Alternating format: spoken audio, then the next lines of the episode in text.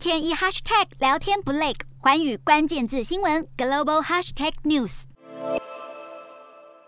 乌俄战争不但加剧能源荒，还有这个食用油也是大受影响。因此，马来西亚政府正考虑下调棕榈油的出口税率，以便因应食用油短缺的问题，满足全球的需求，同时还能够提高马来西亚在全球食用油市场的占有率。由于印尼禁止棕榈油的出口，导致引发市场恐慌，许多进口国已经要求马来西亚降低棕榈油出口税。对此，马来西亚政府表示，可可能会将税收从目前的百分之八降到百分之四到百分之六，最快会在六月做出决定，希望能够让更多的棕榈油可以出口。